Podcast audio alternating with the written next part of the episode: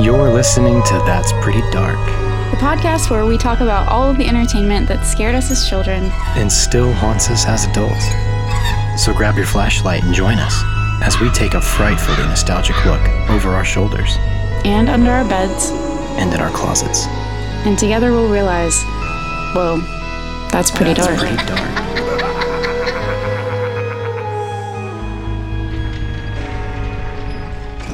Hey. Hi. This is a very, very exciting episode. Ooh, yeah. This is So the exciting. very first movie night episode that Christian is going to do for us, Yeah. which I'm personally super pumped for. I'm pretty excited about it. I'm Kaylin, by the way. Yeah. And like you just said a second ago, I'm Christian. Welcome back to That's Pretty Dark, guys. And true to form, not only is this my first movie night, but this is going to be a movie night in three parts. Who's surprised? Is anyone Not- surprised? not no. me. Christian likes his series. I do, but there's a pretty good reason uh, for doing it this time. And that's because I am going to be working on a movie uh, coming up next month for an entire month. So we won't have time to record or put out any new content. So we're getting it all done now for you guys to enjoy. We're yeah, we're Uh, in gonna the make it interim. happen. So much Goonie content coming your way. Oh, yeah. I've really enjoyed our movie night trips down memory lane, but like it's been a lot of stress to come up with all this stuff. And now this time you've handled that stress. So Yeah. I just get to be here. I watched the movie and you get to tell me all about it. And it's I way can't more wait. fun to just watch the movie and then talk to somebody who's Yeah. I'm pretty excited. telling you all about it. I'm pretty excited. But I'm excited, even though I've been scrambling to get it, it ready the past couple days because I have a lot of really fun information, and uh, you know, I can't wait to You, talk about. you sound it. really smug about that. You sound, you sound really smug about all the great information that you have, but I'm excited to hear it. Either I'm way. so smug. smug or not. It's one of those moments where you realize, like, oh yeah, this is why I'm doing this podcast Oh, yeah. because Love those. this is one of my all-time favorite movies. Mhm. This one and The Nightmare Before Christmas were my two favorite movies. I'm wearing my Goonie shirt right now. I was about to say, you've got your Goonies. Yeah, my shirt Goonies on. Never Say Die shirt. I love the Goonies. It is everything I love about the 80s and a lot of my childhood. But I never knew all the background of who made it, how it was made. I've never looked into that kind of thing before. Me neither. It's incredible. Now I have all this, you know, trivial knowledge about this movie that I, I wouldn't have had otherwise because Yeah. I don't know. So, sometimes I'll go research things that I care about, but it's not every day I'm like, ooh, let me research everything about this movie I watched, you know, 25 years ago for the, for the first time. Yeah. It's it like, gives it gives us a great reason to go back over things that we love and it Definitely. makes us love them even more. mm-hmm. And I hope that's how it is for you, listener. yeah, definitely. So, have we said the name of the movie yet? No. I guess I did. Goonies. oh, you did because you said you were wearing the shirt. Yeah. Yeah. You sure did. So, anyway, to start over, today, tonight, we're discussing one of the most beloved cult classics of all time, the epitome of 80s nostalgia, in my opinion, Mm. and quite possibly the father of the modern adventure movie story structure. Mm. So, like I said, I never really knew much about how it was made or any of the people involved. I just grew up watching it with my sister, Lauren, hmm and two of our cousins that would come to visit from out of town. And they'd stay over. We'd all crash in my room and watch movies all night. Man, you had the cousins, like from Are You Afraid of the Dark? You had your I cousins. had my to hang cousins, with. me and my the cousins. childhood quintessential cousin hang. you and your cousins, Vampire Weekend. Anybody? oh, yeah. Yeah, there you go. There you go. Mhm, mhm. So they'd come over. We do all the popcorn with the pretzels um, that we talked about. You know, we'd make the cookies. These were the best movie nights when they'd come to town. Oh, yeah. Um, we watched the same movies over and over: Goonies, The Mummy, Jaws. You know, uh, Indiana Jones. All these really, kinds of everything that you tell me that you love. hmm pretty much, yeah. Those magical It nights. surprises me that Labyrinth never made its way in there for you because I that was know. like my cousin movie that we watched at our grandparents' house. I don't know how it didn't. It was in that sweet spot. This movie was originally gifted to me as a VHS by um, my very Christian aunt, my mom's sister, who had no idea how many curse words were in this movie and how many Yeah. mature concepts were presented.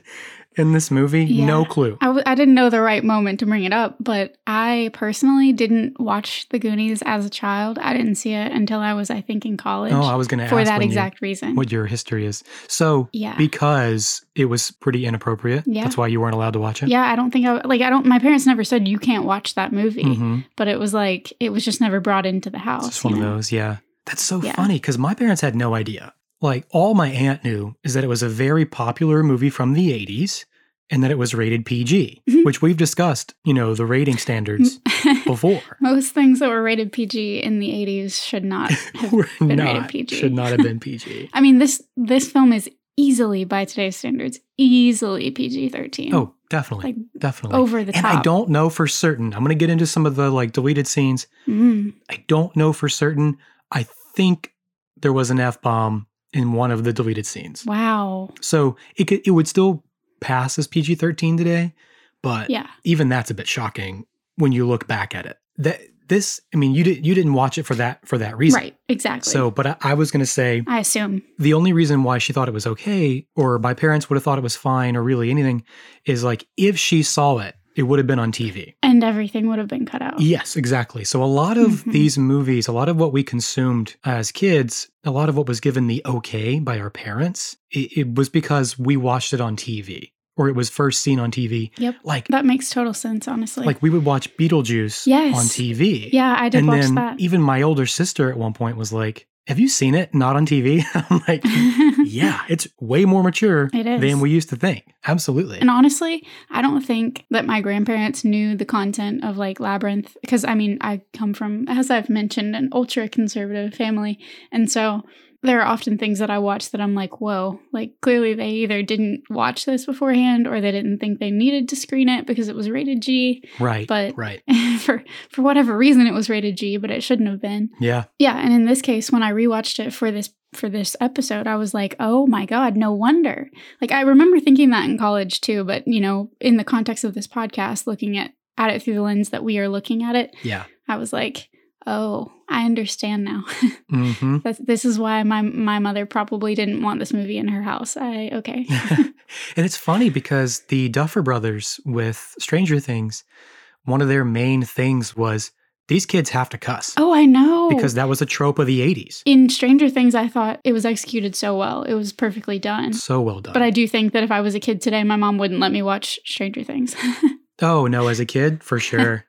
yeah. for sure. It's just really, really interesting the sort of like in home censorship standards that we were. They're just exposed to. words, y'all. They're just words. They're just words. They're just words. I remember one of the first times, totally off topic, one of the first times an R rated movie came on my neighbor's TV and they had like HBO or whatever. So we knew it wasn't going to be censored. And my sister was like putting her foot down. She was like, we are not going to watch this, blah, blah, Oh blah. no!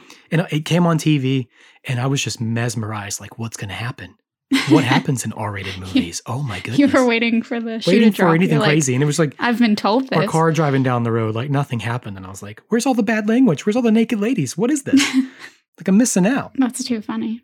I fun story about R-rated movies. I actually, you know, being my ultra conservative high school self that didn't know any different, I went to see an R-rated movie with my high school boyfriend at the time, Hmm. and I walked out. I was like, I can't do this, and I ended up walking out. Yeah. What was so bad about it? Just the language, I think, Yeah. and like just a ton of innuendo and like references to sex and everything. And oh, apparently, all that the was worst just too things much in the for world. my. Mm. Hmm. Yeah, I couldn't. I Nasty. couldn't take it. I don't know. It was Stuff's probably. icky. I mean, it was when I was old enough to see an R-rated movie, so Yeah. maybe seventeen. I don't know. Right, right. That's funny. But I rem- I do remember like getting angry at him because I was he was like he wanted to stay because he had paid for the tickets, and I was like, Yeah. but I don't want to see this. Were you guys like 17? How'd you get in? Yeah. Anyway, I don't know. You Yeah. probably snuck in. no, that seventeen's when you can see an R-rated movie, isn't Yeah. it? I think so. Only time I've snuck into a theater was with you, but that's another story. yeah, that was my first time too. That's so funny. Another story for another time. yeah, That was a good time though. that was a great time. Back on topic. We're not talking about those movies. No, We're no. talking about This one. the Goonies. That's right. So this is our first foray into a movie that, in the director's words, Dick Donner, this was a movie for kids that was more than a kids movie. And as we're discussing, I'd even say it's a movie for kids that isn't a kids movie. Yes, that's our favorite kind. It's our favorite kind. I know.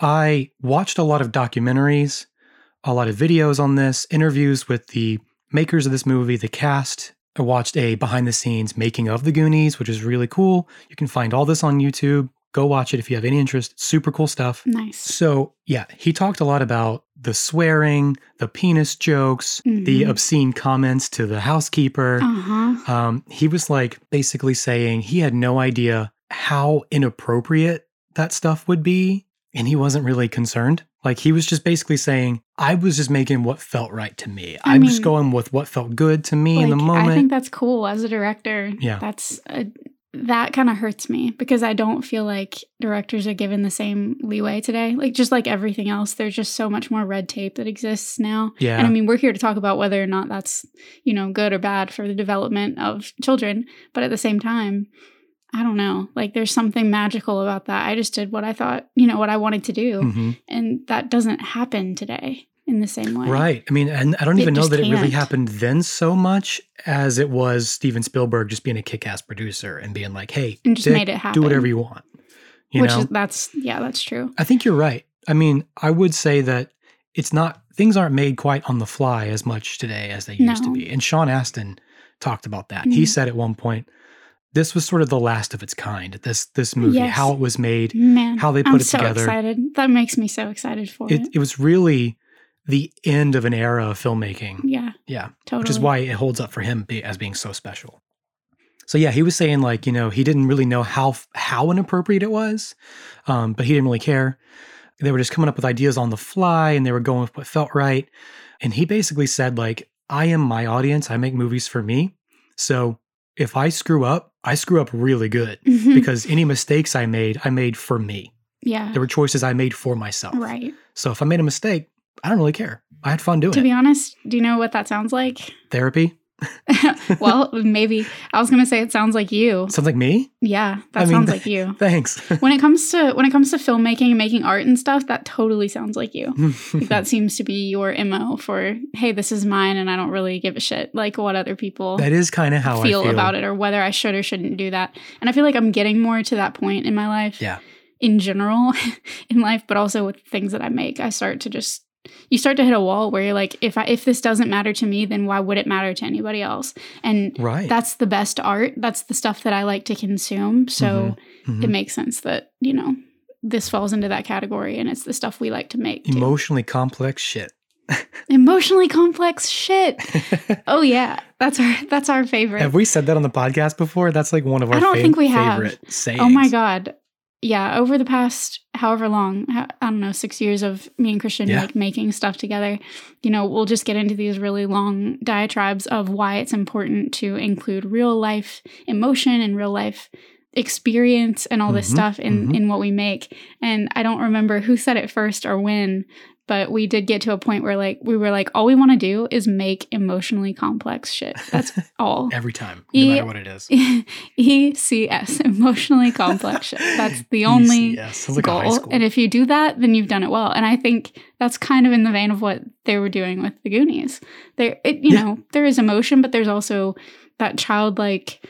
It, it's innocence, but it isn't. It's Mhm. the end of innocence almost. oh yeah, totally. Ooh, again, like you always say, I, I set you Oh, up for oh, okay, types here we of go. things. I'm over here like, hmm. Yeah, Yeah, you're, you're just you're just setting the stage I'm for this, pumped. man. Oof. I'm very excited. So good. So good. I felt connected to uh, Richard Donner.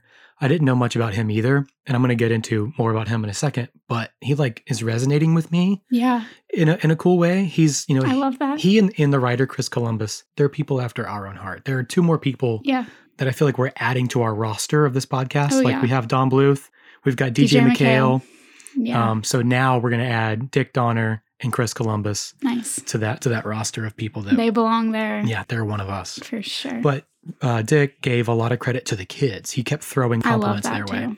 Because Um, he they, was saying, oh my like- god, like I have, I Oh yeah, they're amazing. Jeez, watching it again, like watching it as an adult. I mean, I was an adult in college, but like watching it now, I'm like 30. You know, it was mind blowing hmm the way these kids were able to pull this off. The chemistry, the interaction, Oh. Holy everything. cow! Th- I mean, that's probably due to to you know Dick's directing style Yeah, to his credit. because he was saying you know he loves improv and he could just throw an idea or a line to, to one of the kids. They take it and run with it. Holy cow! He said like he's like they're all geniuses. They're just geniuses. All these Well, kids. they, yeah, They, really are. I, I feel like we don't give kids enough credit in media today. Like we don't let them have the ball so Right. to speak. Like hmm they force feed things to these kids, like the Disney kids, like DJ McHale mm, was talking about in some of the Are You Afraid of the Dark interviews. Right. Like they they try to gussy it up too much and play it up too much and make it something that it's not. And that's something that child actors, oh, I just could shout this until I die, but like child actors in the 80s and 90s, it was a totally different thing. Mhm. And that is incredible to me to hear that the director, I mean, you just treat them like people right. you treat them like people and they're talented Right. and if you see their talent and you like raise that like raise them that and you say okay you know what can you do with this Yeah.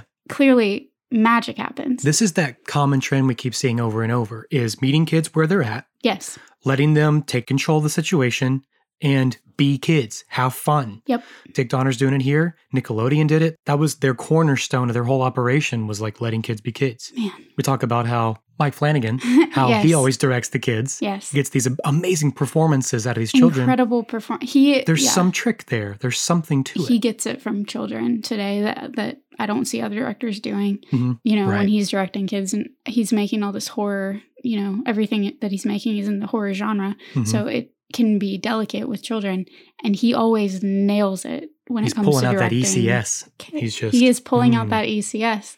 using his and- mind powers.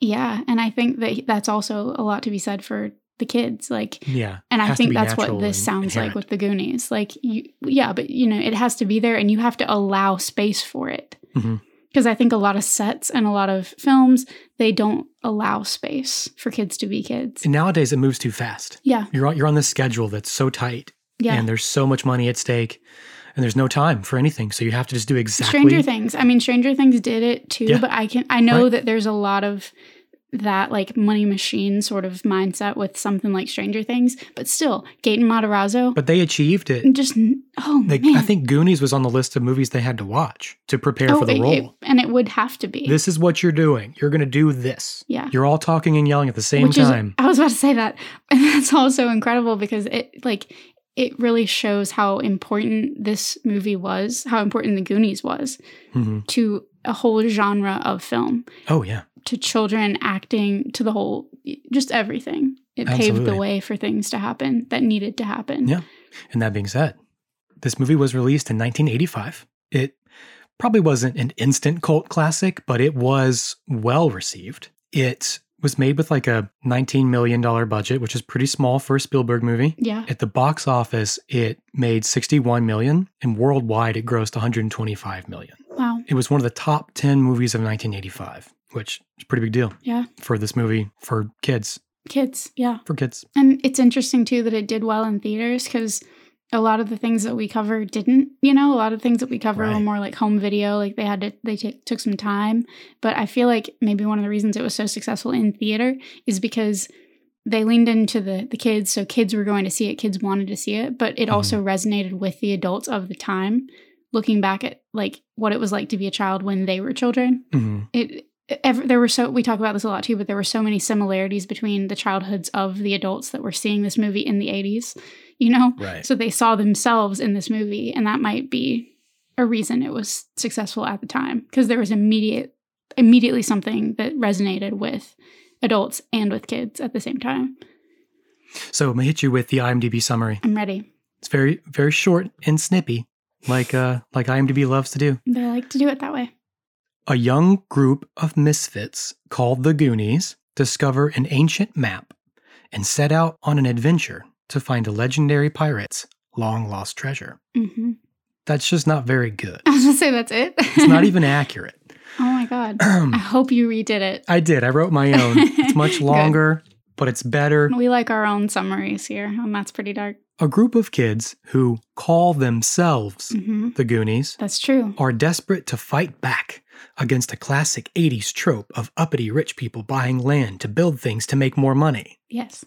In this instance, a country club golf course. In their search for ideas of what to do, the Goonies discover a treasure map that might lead to a treasure that may or may not exist, buried long ago by a locally significant pirate that may or may not have ever existed himself. yeah. Taking advantage of the opportunity for one last adventure, the Goonies set out in quest of the quote unquote rich stuff that'll save their homes from being demolished, finding ample amount of danger along the way in the form of tasks, booby traps, and a family of three wanted outlaws that go by the name the Fratellis. Boom. Boom. That was great.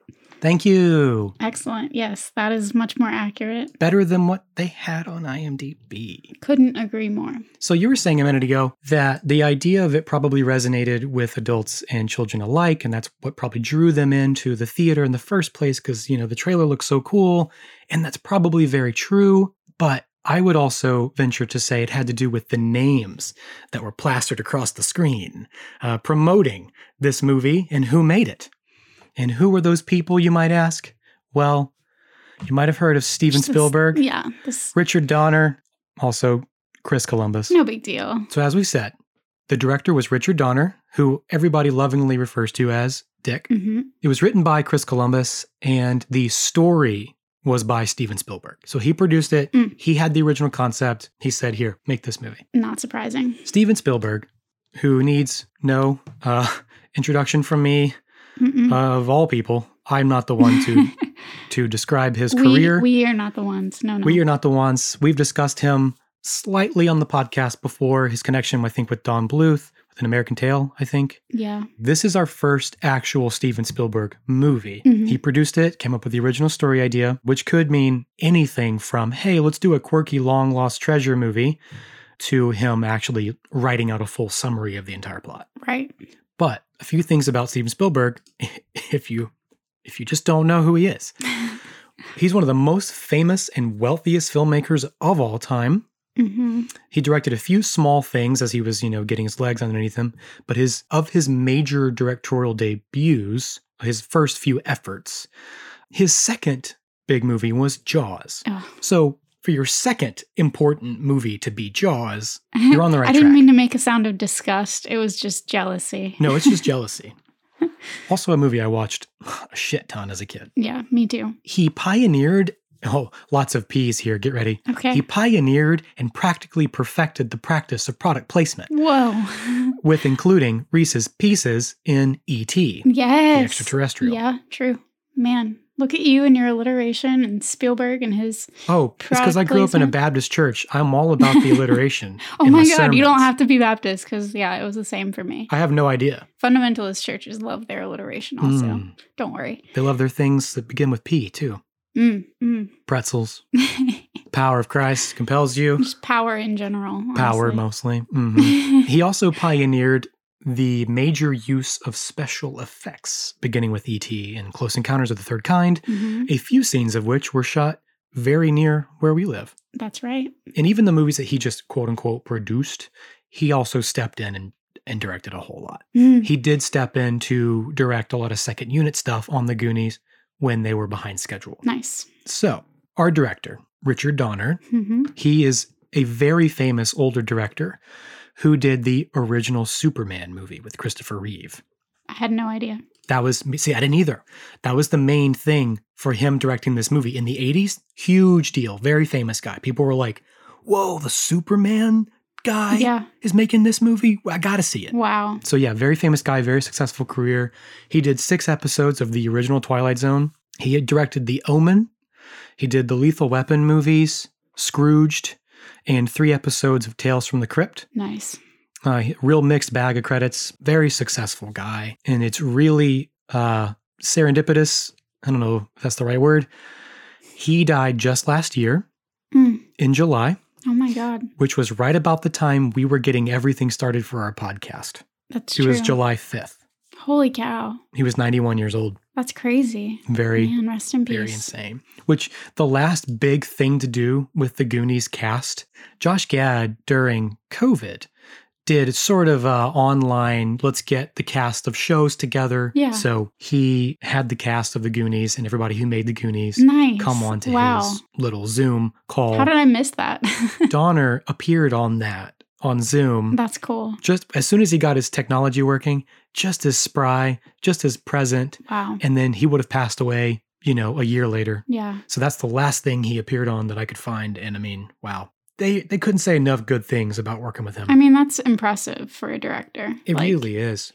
Everybody you know, loved him don't- so like- much. Directors can make enemies. Like, it, it happens. Sometimes you don't have the same philosophy or style of creating, you know, like it, it's Yeah.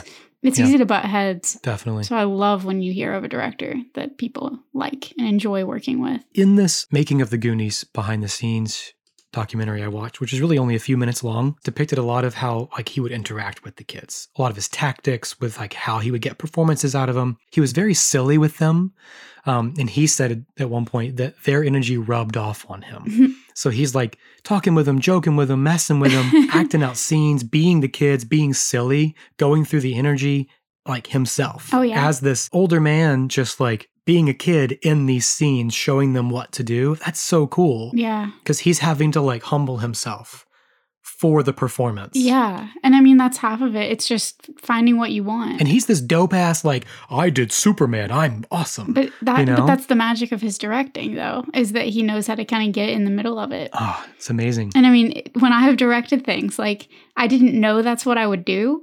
yeah I you had do it no too idea. yeah i loved it when you would and i've It's seen not- some directors give really bad direction when they act out the scene but you always nailed it you always told me exactly what you wanted me to do It is so funny to me too because it's like I could not act my way out of a paper bag. I don't feel like I could act to save my You're life. better than you But think when I'm directing, I'm in a totally different headspace. oh well, yeah it's a different uh, approach to it Yeah, yeah so Yeah. it allows me to be more loose with it and like, Mhm. you know, jump jump in and I talk about this sometimes and it, this is not about me and, and I am nowhere near on the level of Mr. Donner, so I don't yeah, even so want tell me about your year studying under Dick I don't Down. want to go there. But like the importance of, like you said, kind of humbling yourself and getting in there in the middle of it and making it happen, feeling what they're feeling and helping them understand what you want them to feel or what you expect. Like a lot of people are really hands off. Yeah. And I think there's a healthy balance. I think you can bring to the table like what the actor's bringing. Like, I never want to be the kind of director that's like, I don't care what you think about the character. Yeah, no. If they're embodying the That's a character, bad I want to know director. every thought that they have, yeah. you know, about the Like, character you and tell why me they what you've discovered. yeah about what do this you think your character. motivations are Yeah. and then only if there were still questions or you know there, there was still any confusion about the scene that's when i felt like i could jump in sure, and sure. kind of bring clarity to it but also bring to the table like bring in what they you know have discovered about the character themselves But to and it do sounds that, like that's exactly what he does yeah, to do that with all the weight and all the pressure oh yeah and everything on your shoulders, to still be able to get into the moment with the actors, I mean, that's Yeah. really what separates the greats from the people who want to be great. yeah To do that is really, It's a huge really deal. hard.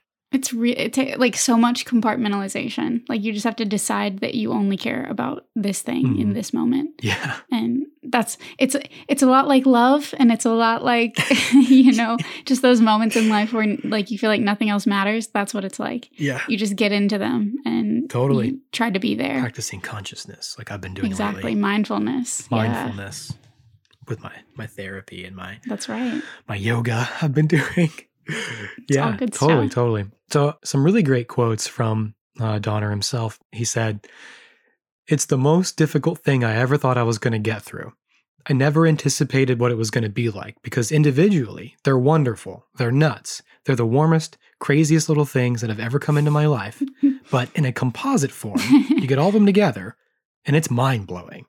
And yet, it's probably the most gratifying experience because, in an odd sort of way, a lot of their energy and excitement is rubbing off on me. And it's very, very, very, very, very gratifying. So, talk about being like grateful for the experience and loving what you do. oh yeah For him to be like, man, they drive me crazy, but I'm loving every minute of it.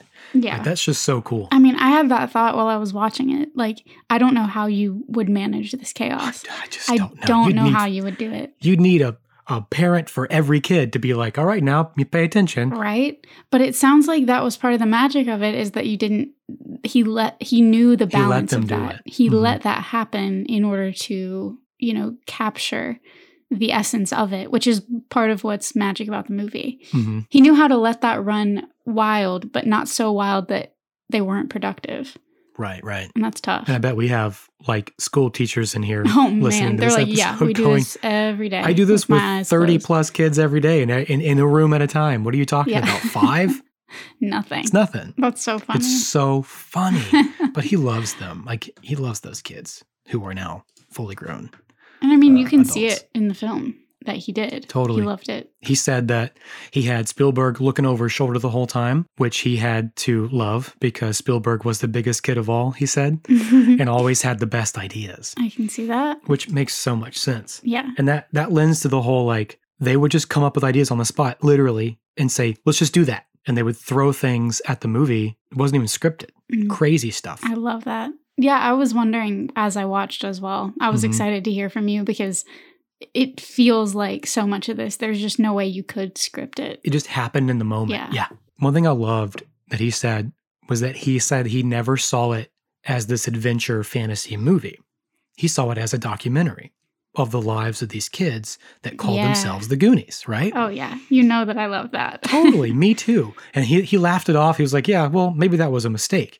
But you can tell he knows that wasn't a mistake. Not and at all. we watch it and we go, no, sir, that was not a mistake. That's what you have to do. I wish more directors, it happens sometimes, but I wish more films were made from a documentary perspective. Me too. I really do. Mm. I love that. It just, so it's much. so much more real and tangible. I mean, I feel like Stranger Things took a, a page from that book. I, I would say so. It's documenting these It- lives. they stepped yeah, out of it a these little events. bit. You kind of it it just makes it feel m- more real. Mhm. It's hard to explain to somebody like, well, that wasn't made like a documentary. It was a Spielberg movie. Like, Right. but no, it's the it's the spirit behind it. Yeah. It's the essence. And what you yeah. choose, like where you The choose energy. to put the camera, where you, what you choose to capture, what you choose to keep in the edit, even Mhm. like the spirit of it being a documentary is so much different than It is. thinking of it like a big blockbuster movie. Right. Even the sound design. And it, it puts you there. It puts the audience there in a way that most movies don't.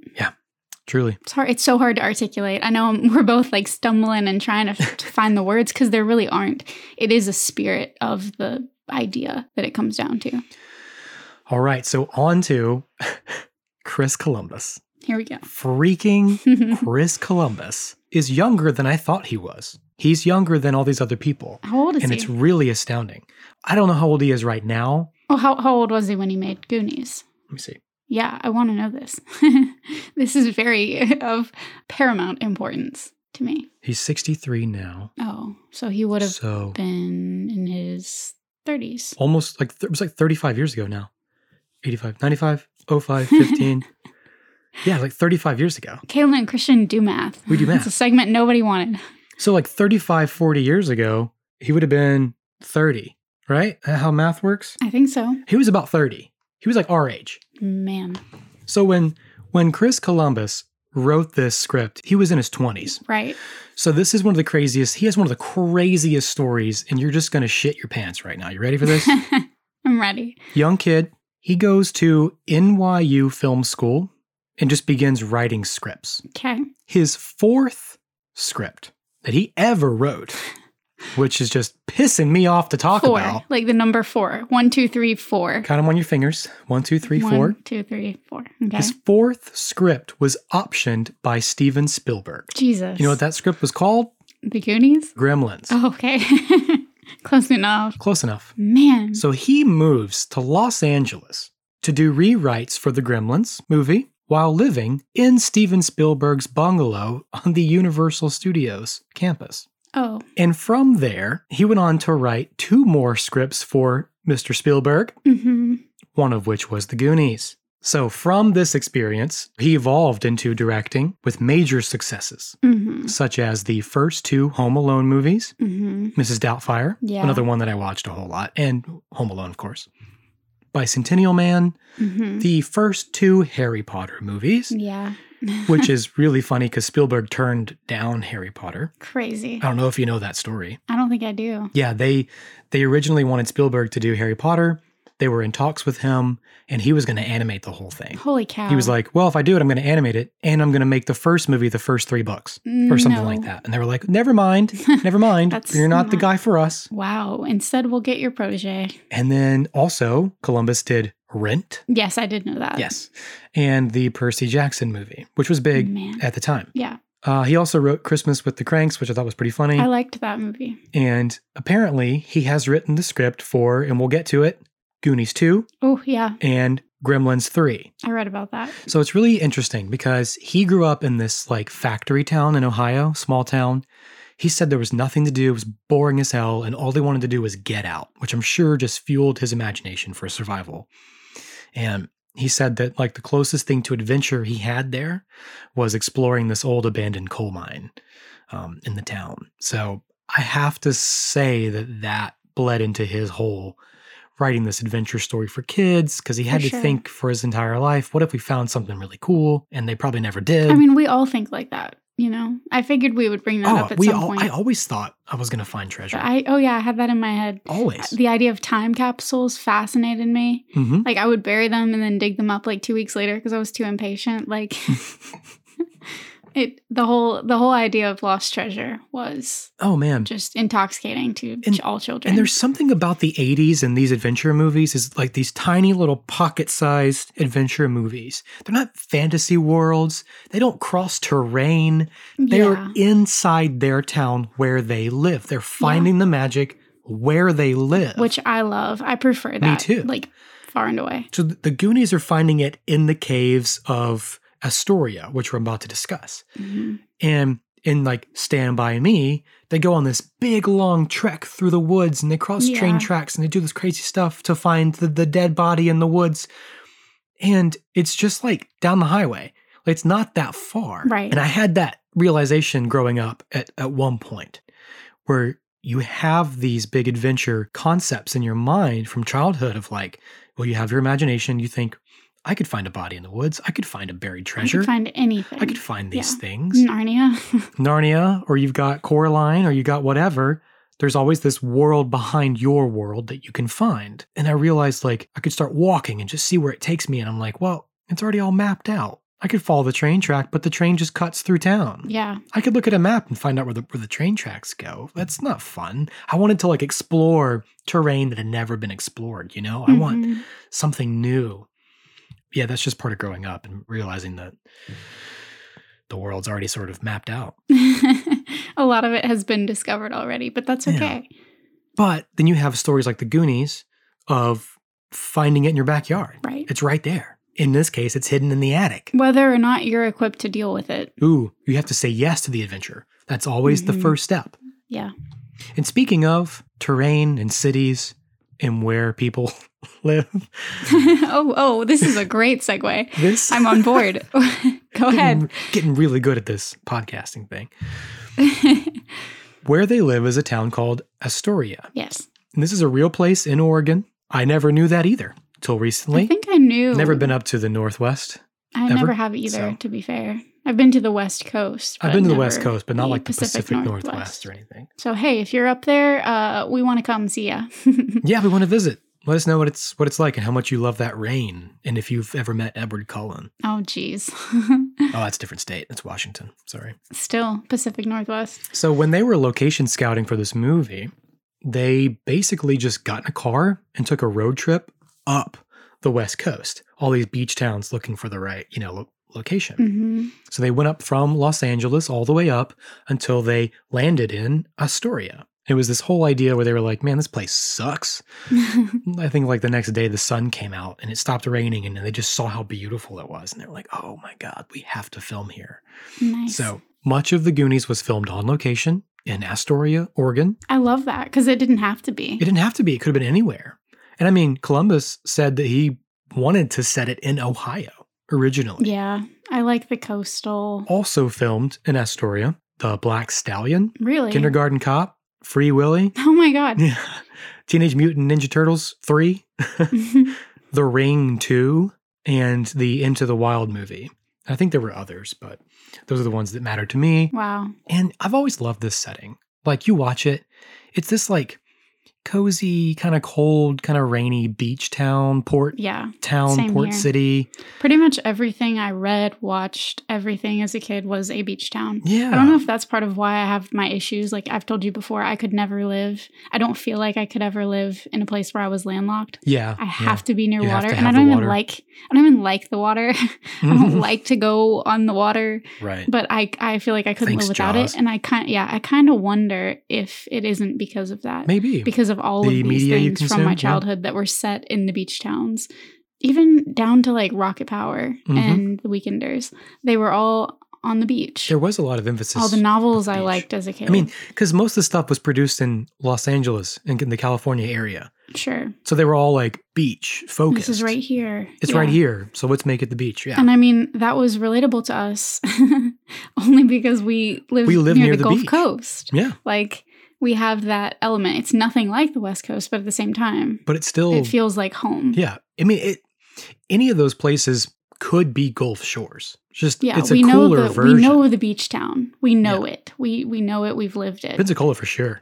yeah, Anyway, I don't know. I've just always loved it. Like the visuals of the city. The weather changed there so often that when it wasn't raining, they had to like wet the streets, which is called a wet down in film production terms. mm-hmm. But yeah, there are scenes you can see if you look. The sun is shining so bright. It's clearly not raining, but the streets are wet. they're like, this isn't what we want. Yeah. And in Astoria, the fictional part of town where they live is called the Goondocks, but that is not a real place in Astoria. Bummer. I never found anything about why they chose the Goonies or the Goondocks. I'm sure it's a combination between the Boondocks I was about to say that. Yeah. and g- calling somebody a goon because they were all outcasts. I'm sure it had to Right. do with all that thrown together. And they stirred it up in a big old soup hmm and they And decided it was good. we're just going to call them the Goonies. And apparently they were called something else before the Goonies, like the Goon Boys or something weird. I don't know. Mm, I'm glad it's the Goonies. That makes way Yeah. more sense. it does probably because we've been hearing it for you know. Yeah, 40 years, forever, but- right? Remember, you know that, that movie, The Goon Boys? What a cool movie! Ugh. Losing my voice already. oh no. I'm getting hoarse. Um, so as we're going to get into more with the plot of this movie, we get into the history of Astoria with these this treasure map and this pirate. That's all rather grandiose. But the real history of Astoria is, in my opinion, equally as exciting Oh, okay. because I'm a nerd and I like history. Most likely, you're in good company. I feel like anyone Mhm. listening. I was a history minor in college. with our powers combined, your history, I'm sociology, and we bring it all together. Ooh, exactly. And together somehow we find fiction and psychology. That's right. Mixed into that, Love that it. weird entree dish. but if we don't know our history, then we're destined to repeat it. That's right. Yeah. Love those jingles. Anyway, so let's jump into the real history of please Astoria. do tell. There's a lot there. Okay, there's a whole lot that I'm not going to talk about. But what I found interesting, the first of these two points is that the Lewis and Clark expedition spent a very cold, rainy, miserable winter there from 1805 to 1806. You don't say. I did say it. I'll say it again too. But you just I did. love that. And it made me really want, you know, what people do like, you know, I've walked the Appalachian Trail, the Appalachian. hmm I want to do the Lewis and Clark expedition. That would be really cool. I wonder if I can sign up for that and do it, Wherever Sacagawea found them and saved their asses. but do it in style. Wear sunglasses. That's yeah, the epitome of style is. That's how I do things in style. I just wear And sunglasses. then you're doing it in style. so the second and the more important thing here that I loved and does pertain to our podcast. Astoria was named after John Jacob Astor or Johann Jakob Astor. He was John German. Jacob Jingleheimer. John Smith? Jacob Astor Bastard Smith. Yeah. nice. He was the owner of the American Fur Company, who created a subsidiary called the Pacific Fur Company to begin fur trading in the Oregon country, Hmm. which was all up for grabs. Early, early American history Yeah. between the British, the French Canada, and of course the settlers in the what is now the US. Except for the natives that, you know, were there first and Mhm. owned the land. Yes, not to dismiss the fact that there were many Native American tribes all over across this continent who really deserve to be here or still be here more, More than anyone that fought for these lands. than anybody else. Just, you know, let's just, yeah, make Yeah. that clear. Disclaimer. yeah, it's, this is not our country. We are guests here, as Ben Kissel said. Yep. You are on native We are land. guests. Remember that you are on native land. Oh my God. Yes, never forget, never give up, never surrender, Never say die. never say die.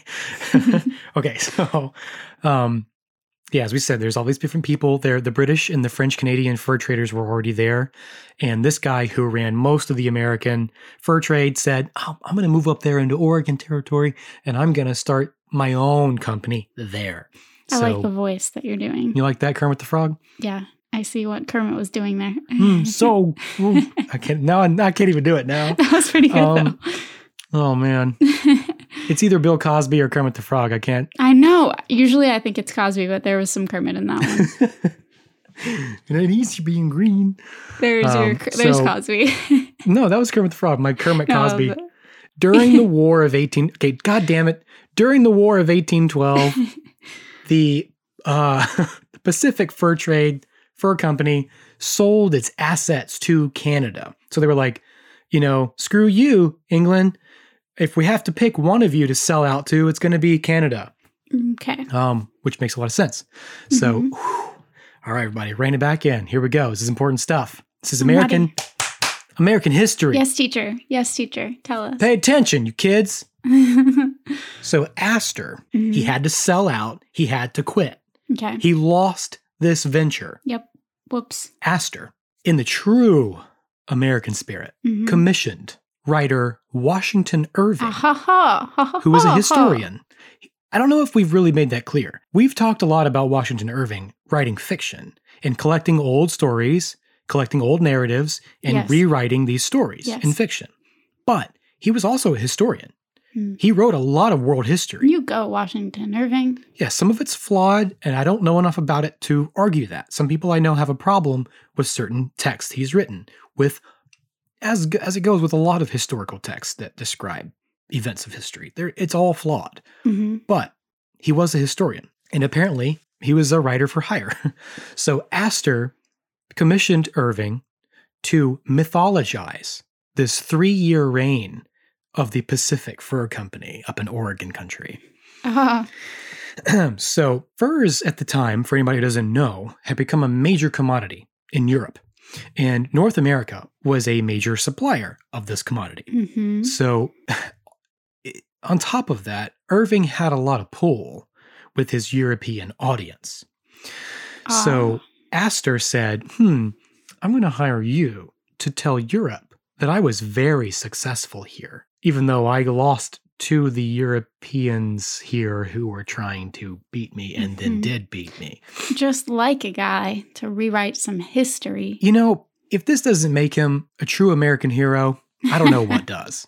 Oh man. I really don't know because this is how history is written. Yeah. This is one of the few instances in which history was written by the loser. Oh geez. This and, you know, Nazi Germany a Oh. little after World War 1. Oh. But anyway, we were not going to go there today, There's so many places. Maybe that we one day. could Go. but not today. So Irving wrote a book called Astoria or Enterprise Beyond the Rocky Mountains. I've heard that title. Have you? Yeah. Why? I don't know why. I don't know. I've never heard of it. I watch a lot of weird history genealogy TV shows, and I feel like that's come As up. you should. Yeah. More power to you. Yeah. Mm-hmm. I'll take your recommendations, to be honest. an example of the the mythology here with this whole fur trading thing in irving's words the fur traders were the sinbads of the wilderness reference to sinbad the sailor Mhm. and he described astor's expedition to oregon to establish this company making the failure of the venture something of an old adventure narrative that painted astor as one of the earliest american heroes Yeah. as i said Those who get to write history Mm. get to be heroes. it's all about optics isn't it It- it It's is. almost like it only matters what it looks like, not what it actually you was. say it to me working in marketing. So, but you know, Astor wasn't without his successes. He was the first multimillionaire in U.S. history. Wow. Um, but this is the last thing I'll say about this. I thought it was really funny. Irving hired his nephew to help him with the research of this whole thing. And uh, in one letter he wrote to his nephew, he basically was like, Yeah, we're going to do the whole Pacific Fur Company thing. We're going to talk about the expedition. Sure, sure, sure. I'm going to do my job. Sure, sure, sure. But the reason why I'm actually doing this is because I want to document everything beyond the Rocky Mountains. I have a chance to document history here because it was relatively undocumented hmm at the time. Right. I mean, very little was known. So he basically was like, For I'm Europe, going to. he was going to talk about it and be able to, to take it back to his European. Well, for a lot of Americans who hadn't, this is before the Oregon Trail. True. Yeah. Okay. This is before all that.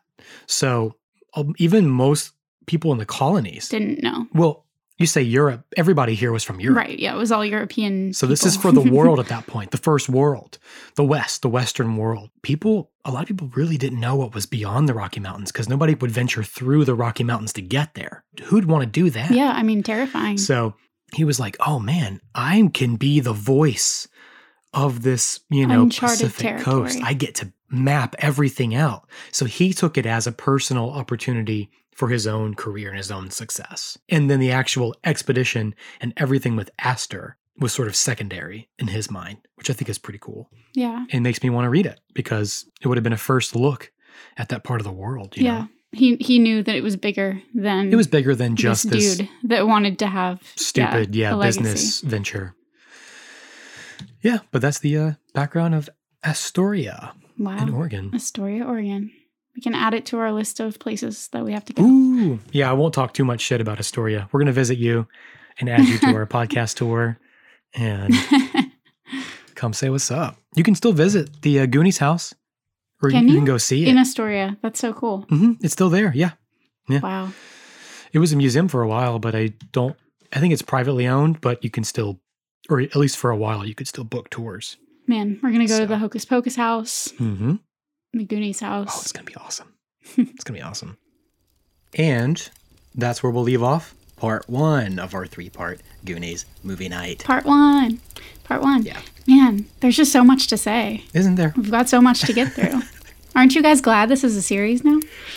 Aren't you glad Christian loves to make series out of his podcast? Aren't you glad? You better be glad.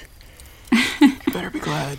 I'm glad. we can't wait though. It'll be fun. We've got a lot of awesome stuff coming at you in part two next that was time. just a taster. So, yeah, check in next time for part two of Goonies. we can't wait to get back in your ears. Hmm. But until then, you know, have a good one or whatever. yeah, thanks for listening, guys. Bye.